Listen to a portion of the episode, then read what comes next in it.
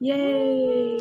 Woo! Yay! Yay! Yes, welcome to this week's episode. I'm so excited to mm-hmm. get into this conversation, and I am not alone. This week, I have an awesome guest who mm-hmm. actually got connected on Instagram on my old page before I was hacked and Yes. broken into, or whatever happened with that. So I recreated my page, and as you guys know, the podcast is now Live Well Bipolar, and I have the Instagram there, Live Well Bipolar, and I got reconnected with Jean because we were planning Mhm. to do an Mhm. episode, and I wanted to bring her story to you guys, and also introduce who she is and why we're getting into the conversation. So, she is a musician, small jewelry business owner, and daily mental health advocate.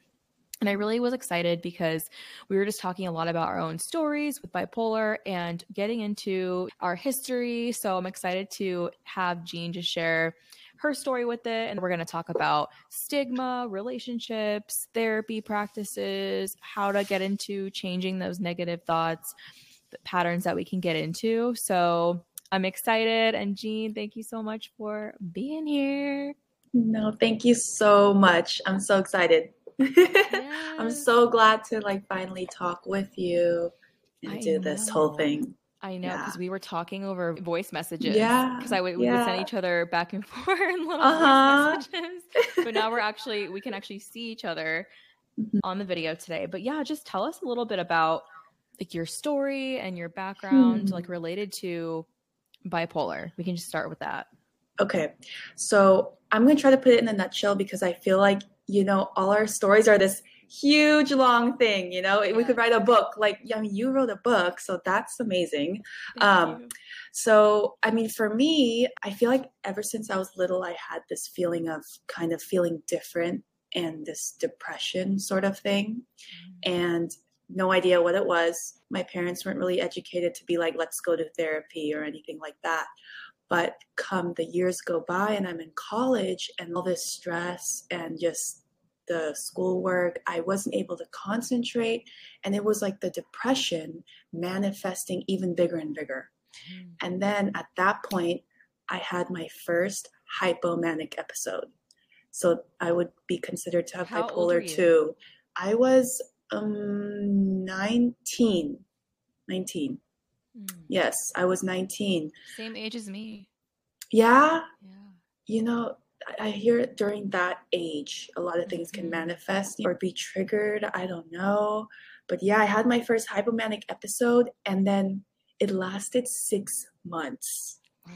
you know i can smile about it now kind of like like talk about it but it was wild it was i mean i'm sure you can relate i felt like when i describe it to people or friends it's like a movie like Mhm. you know if you're not familiar with mental like disorders it's like oh my god it's a trip you know Wow. So what was so at that age? So you Mhm. talk about 19 years old and having Mhm. your first hypomanic episode and like lasting six months. So how did you know? Like how did you know Mhm. or where did you get the insight into this is really what's happening?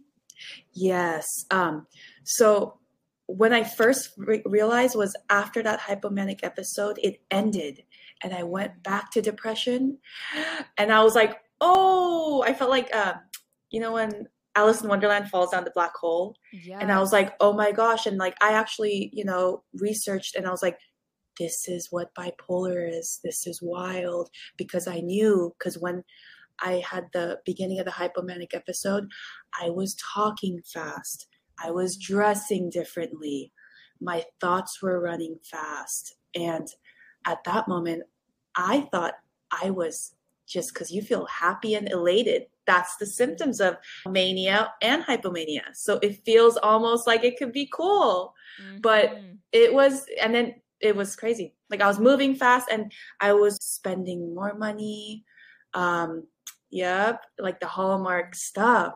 And then that's how I came across like, oh, this is bipolar disorder, you know? Oh my gosh. Yeah. And just hearing Yeah. you, oh my gosh, just hearing you get into yeah. what it felt like and you talked about just like talking fast getting into like, spending more money dressing differently and then feeling Mm-hmm. happier i definitely relate a lot because when you talk Mhm. about going in from the depression to that. Mhm. And I hear like a lot of other people who have had experiences too with bipolar say the same similar thing of you're either depressed or or manic or you're doing good and you're kind of in a good place. But if you had a pick, who would pick I want to pick depression over Yeah. because you feel like you can be more productive. Yeah. Yeah. So when you had your first episode, did you feel like you had support? Because I know you talked about like with your family, like growing up, Mhm. not really going to therapy, and that's how it was for Mhm. me. So same thing. But did Mhm. you feel like you had someone that you could talk to about it and be like, hey, like this is what's going on. This is what I am experiencing, and that people were understanding? Or did you feel like you didn't really have either like a supportive network or community? Mhm. So when it all like went down is when I say how I call, recall it is I totally isolated myself. Mhm. Like cuz it was so horrifying. I was like, "Oh my gosh, what is this?" But just my sister and my mom at this time she was in Korea and um my father is here in Los Angeles and was here, but I didn't really have this comfortable connection with him. So, and he also didn't understand. And so my mom, I remember zooming her and she was in Korea and I was bawling and I was like, something is up, Mhm. like mentally, like something has happened. And she, I guess, like mother's instinct, she just hopped on a plane back here. Because she was originally like in LA, but after our parents divorced, she went to Korea.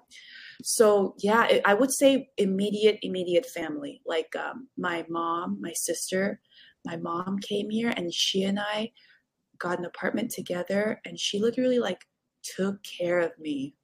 And just Oh. talking about it, yeah, talking about it now, like I'm like, oh my gosh, I need to give her more credit, you know. But yeah, because it was at such a place where I was basically not uh, mentally disabled. I mean, you know, people file disability for mental disorders, so Mhm. I was not okay. So yeah, my Oh mom. my gosh. That is so amazing just to hear like, the fact that you you were talking and she like got on a plane and like flew back and was there Mhm. because I know it's like you were saying like your dad like more of like understanding what it is and not knowing how to be supportive for you with how you mentioned like, your mom like, you were telling her what's going on like, literally crying on like zoom and being like hey this is what's happening like having all these things going on i don't know what it is i'm trying to like do research and figure it out but and then feeling like you want to talk about that with your dad but he just doesn't have an understanding of it and like Yeah. you're not feeling that when you bring up like the personal relationship side of it is just having at least someone that you feel like you could have these conversations with and open up to because some people out there who may not even have a diagnosis of bipolar yet but they are just struggling with it and maybe people who are newly diagnosed don't have that person or someone you know so at all at all since that happened Mhm. when you were 19 what has been like progress since then what has been Mm. really helpful for you ever since that happening Yeah. So for me is so after that first hypomanic episode, a year later, I mm-hmm. had one more and it was six months. So that was maybe when I was 20, 21. And then since then till now has been this, I would say, stable, but yet mm-hmm. this depressiveness. So mm. if I were to like be dramatic, I would be like the last 10 years it's been depressiveness, you know, like depression mainly. So I know that I think I'm one of the people who stay mostly on the low side. Mhm. So that's what I deal with on kind of a day to day basis and then what I've been coping with throughout the years. But therapy and daily practices, little tools, all these tools. Yeah. Oh my gosh. And just hearing you talk about that. So you so at 19 is when you had the first hypomanic episode that was 6 months and then a year later you had another Mhm. one that was 6 months Yeah. and since then you haven't had any more Mm-mm. of those. Oh wow. And you're how old are you? I am 31. Oh my gosh. What? That I look I look so young, huh? I do. know. I would never think that. I would be like, oh, she's like 24 I know. something, 25. Yeah. That is That's a good thing though. That's why I, I, like that you bring that up too. So like, because mm-hmm. I know also we talked about it doing the DJ stuff. You talk about your mm-hmm. schedule for sleeping and stuff. Yeah. So has that been impactful for you? Yes. So DJing comes with like, being around a lot of people. It's overstimulating. Mm-hmm. And then there's also alcohol a lot of times. So I actually stopped drinking two years ago just because I just knew it would help my situation in particular. Um, not saying that people shouldn't drink or judge them for it, but for me, and then actually another change I recently made the last couple weeks, I actually stopped taking nighttime gigs like mm. past 11 p.m. because I just wanted to take care of myself. And I'm this different person, you know, like I'm a little triangle. I don't know. Like, you know, like, I don't know what the saying is. Like, try to put a square into a circle or I don't know. Yeah. But, you know, but I'm trying to just tailor my life to me and not judge myself for it. But it's easier said than done because I do it all the time. I'm like, oh, I can't do this or I can't do that. But I'm just making the changes and seeing what works out for me. A big thing that I feel like I took away from just hearing you say that is mm-hmm. boundary. Mm-hmm setting. So setting your boundaries. So when a gig comes up where it's really, really late at night, and then even stopping the dr- drinking too, because mm-hmm. I know I can definitely relate to like how for me that was like really problematic in the past and you trying to change that. So have you ever struggled with that before, like setting boundaries or like how did you become yeah. to mm-hmm. being able to mm-hmm. have that? Yes. Um, honestly, like I think I at one point called myself the yes man, and not even in a good way. like not like Jim Carrey in the movie, but literally because I would say yes to going out or partaking in certain activities, like heavily drinking probably, and just yes to all these plans too with people and hanging out. When I really realized I needed to pick and choose, mm-hmm. you know, and take time to myself because I realized I thrive in that kind of setting, you know? Yeah. Mm-hmm. And oh my gosh, I love that too, especially how you mentioned how it used to be. So, how did you feel when mm-hmm. you were a yes man? Like, how were you feeling? Oh, how was I feeling then? Mm-hmm. Oh man, I think pretty drained and really hectic. And I don't think I was feeling good. I think I was having like hangovers from actual alcohol and hangovers from doing too much too. You know, like emotional energy hangovers. Yeah. yeah. Oh my mm-hmm. gosh. Yeah, I mm-hmm. love that you mentioned like the emotional energy part too, because you know, when you're just doing everything and saying yes to everything and you do a lot, right? So like being a musician yourself and then making music, going out to DJ, doing the jewelry business, and then how do you balance it too. When it comes down to stigma because i know that's always a big topic especially for people who live with bipolar should you share this with people? Are you going to be judged? I would love to hear your experiences with that and like, what your experience with stigma was. To you view it now? Yes. First first time which was basically roughly 10 years ago. Oh my gosh. A secret. Like not telling anybody I felt so terrible about it, but I was like, oh my gosh, it was almost like the plague or something. And it's so terrible. And um, but throughout the years it got better. And like today I'm more open about it. But this, doing this is amazing. And like I'm totally comfortable with posting this, you know? Mm-hmm. And this is really talking about the fact that I do have a diagnosis of bipolar disorder. But it's it's that analogy I always like to say like, people have cancer and diabetes and sometimes people have their knee that's in constant pain like if your mind is in constant pain why would you just sit there in pain mm-hmm. and like getting a diagnosis is the first step for anything in health conditions so that's taking steps after that you know so now definitely accepting it as this medical and scientific thing actually because science is science and. Mm-hmm. I feel like facts kind of clear things up for me and just acceptance. Yeah. I love that. And especially, I love how you reframe the way that you looked at it. You talk about at 19 years old, definitely telling no one and having the feelings like this is a plague and I never want to talk about it, never want to share it. But then over the years, making the changes, like you talk about with your schedule, with no more doing all these late night shows and doing the drinking, stopping doing that, and just really noticing taking more time for yourself and getting away from that yes man mentality. Mm-hmm. And just, I love that you compare it to, to, other things that people live with and deal with. So diabetes and having this, and then you say, like, your mind is in pain, like, why would you continue just to sit there and add on to it and just yeah. stack on different things? So I really love that too. And just talking about the acceptance piece of looking at it from a medical lens and just how we look at everything else, right? When you're sick or if you have the flu and it's not stigmatized. Because I know you mentioned talking about how helpful therapy has been. Mm-hmm. And when did you first get into therapy? What were your mm-hmm. thoughts when you first started? Were you like skeptical of it? Mm-hmm.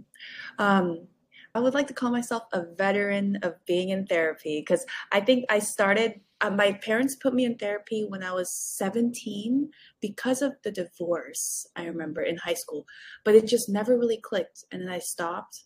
And then as soon as all this went down, like 10, 11 years ago, I've seen a therapist since then till now, um, gone through different therapists, and right now with my first male therapist, which I thought would be kind of out of my comfort zone, but I've been seeing him for two years, and it's just, I feel like, first of all, I know people who don't even have a mental health disorder tell me that they need to see a therapist, you know? Mm-hmm. So that's already what's happening. But then, especially if you have something going on that's, you know, altering the way you think, you have to see a therapist, you know? And I feel like it's just something that I've really like stood by and I also promote.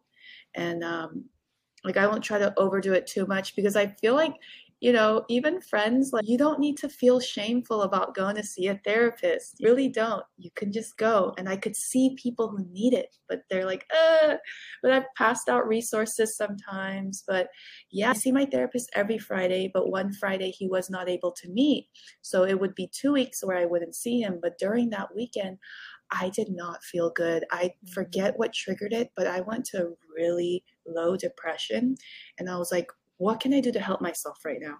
I researched and researched to find another therapist because I wanted to have someone to talk to, mm-hmm. not to mm-hmm. have a new therapist, but I want to meet with someone right now, you know? And I know there's online stuff like BetterHelp, but I wanted to see someone in person. So I actually couldn't get a hold of anyone because right now therapists are booked up. I'm just telling you right now, it's crazy.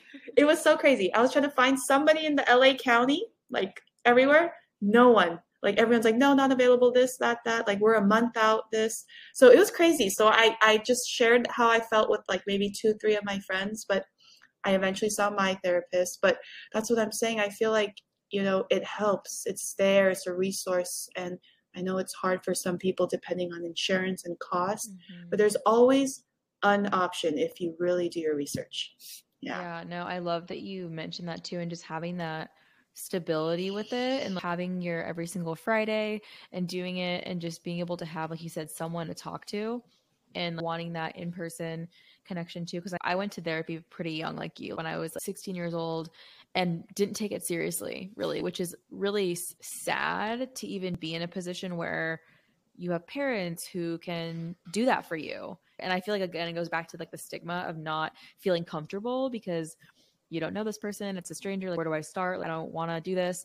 And I love how you mentioned like getting out of your comfort zone and thinking that going to a male therapist would be weird or it's not like something you've done, but actually being able to like, help more than where you were at before. So I really mm-hmm. think that's a huge thing too. And I love how you mentioned other people coming to you who don't have any kind of diagnosis and being like, well, yeah. I could use it, but you know, I don't know. And it's so true because it's like a resource to stay with what you're doing. And there's people who talk to people who are doing good. And you might think that why are they coming to me and meeting with me if they're seeming like they're good? You know, there's mm-hmm. what's a problem? Where's the issue? Let's try to figure this out. And they're like, well, there really isn't anything right now. And another thing too is negative thought patterns. Like when we obviously get yourself into that mindset. What has helped you come out of that? Ooh, um, one thing I learned like long time ago from this one therapist I had, her name was Cheryl, and it was cognitive behavioral therapy. And an example, something that I think a lot of people can relate with is what if you text someone you care about and they don't text you back for two hours?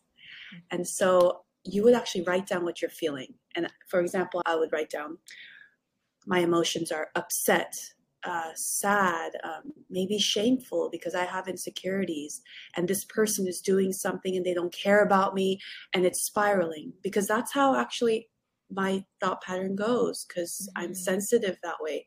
And then you'd write that down, and then you would next to it write down um, what is an alternative because you're thinking all these things and what is an alternative even if it's not true or not you could think he's busy or she has a deadline she mentioned that she has on Friday so she can't maybe she's just busy mm-hmm. and then when you write that down on paper and then the next column would be how do you feel now? You know? So that actually helped a lot and i used to think it was silly. I feel like um you know what i mean? Like all this mm-hmm. like people think it's all silly but no like these are actually cbt is scientifically proven mm-hmm. helps people with bipolar and depression. So there's little exercises that i actually forget to do that because i think it's kind of sometimes corny to go write this down on a paper but it actually has helped. Yeah Oh my gosh. No, I love that you bring that up. When you say you text someone and they don't respond, mm-hmm. you immediately think, well, they don't care about me. They're maybe they don't really like me, or maybe they're not going to answer. And just going mm-hmm. into all these reasons like that. And then, like you said, like having that sensitivity. So I feel like that's something huge that can help, right? We yeah. get ourselves into these stories. So I love that you bring that up because that can help with so many things. Mm-hmm. And just to really mm-hmm. see your thought process and really sit and start to notice the patterns too like yeah. oh like i do this a lot or i say this a lot and then you can actually see it down on paper so i love that you talk about that and just bring that up too so you're it's bipolar 2 right mm-hmm. that one yeah. yeah so having more like the hypo hypomanic but more of like depression side so with more of the, the depression side like what do you experience with that mm-hmm. currently and then mm-hmm. what things help you with that? Okay, yes. Um, oh, okay. So, what I experienced with that would be lack of motivation, mm-hmm. isolating from people, going out and having like all these social interactions, but then kind of in some ways ghosting people or not really like. Um, I think that's also a personality trait. Maybe it's not tied to my depression. I don't know you know, because I'm so like, what someone said, a really good friend of mine made a joke to me. He was like, Oh, so are you um, the award winner of the saddest person ever? Because I talk about my depression. Because I'll be like, Oh, I'm sad. And like, I will talk about it. And it, it's serious, but like, he doesn't, he, he understands it, but he's like, sometimes you can really get caught up in it. Because I really do, you know, and it can be bad for me. So, I understand that lighthearted joke, but yeah, I just get really in my head. Sometimes I may have a gig that night, you know, basically work, just work. And same, I'm sure it goes for other people. You don't even want to go to work, you know? Mm-hmm. And then you realize that it's very strange to be like, I'm sick. And if it was a cold, it would be really, it would make sense. Or if it was COVID or something. But being depressed and sick is kind of hard to understand. Mm-hmm. Um, but yeah, that's kind of what I deal with, kind of just being in like this negative little pool of quicksand and kind of not reaching out to people. Maybe like I could count two to three people I can tell exactly that I'm not feeling okay. And those people are those safe people that I can tell, you know? Oh my gosh, just hearing you describe that, I know that that's something that I feel like it's a weird thing because I feel like sometimes people think, oh, you're doing so good now, right? Like it's like how you look or you're oh, you're working and you're doing this or you know whatever it is, right? If people look at you doing all these gigs and it's hard when the thoughts that you're having where you're like I don't want to do this anymore. For me, like having thoughts of like oh, like I got hacked, like should I just quit the podcast? or now no one's going to even be able to find me and I'm going to have to start over. But then really being able to write it out and get clear on it. So I love that you get into that too. Were you doing the DJ stuff and producing the music and having your jewelry business before your first episode or how did you get into all of the things that you do? Oh, okay. So no, not before my first episode. So this I've been doing all this stuff probably relatively in the last 4 years. Mm-hmm. And um you know, music has always just been very I, I remember reading one time a lot of bipolar people feel very deeply about things and lyrics and songs and um, i feel that way. And i just was always into different underground music since high school. And then mm-hmm. so like four or five years ago i just kind of got inspired um, actually at uh, this restaurant that i was working and managing at called escala. It's in koreatown Los Angeles, and there was turntables there and that old school stuff and my boss would scratch on it kind of like that old school hip hop and that just caught my attention and then in within like a month i just bought them and um, i just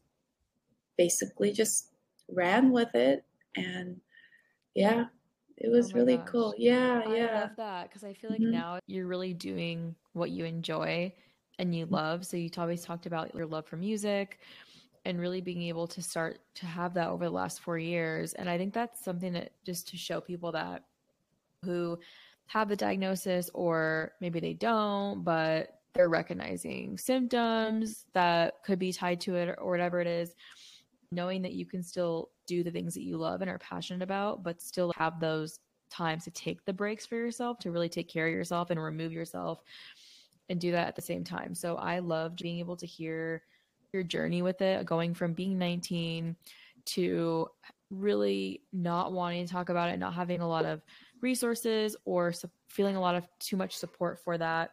And then now going from all those years later to being 31 and now being able to have those boundaries and get into setting that and not saying yes to everything, not just doing everything. And then really having the awareness of like, I don't feel good. I don't feel good when I'm doing this. I don't feel good when I'm putting myself in these positions of drinking a lot and then feeling mm-hmm. bad. So I'm going to start doing things that make me happy and when you're and then when you're in those periods of ha- having the depression having the tools to be able to pull yourself out of that and then give yourself grace while you're going through that.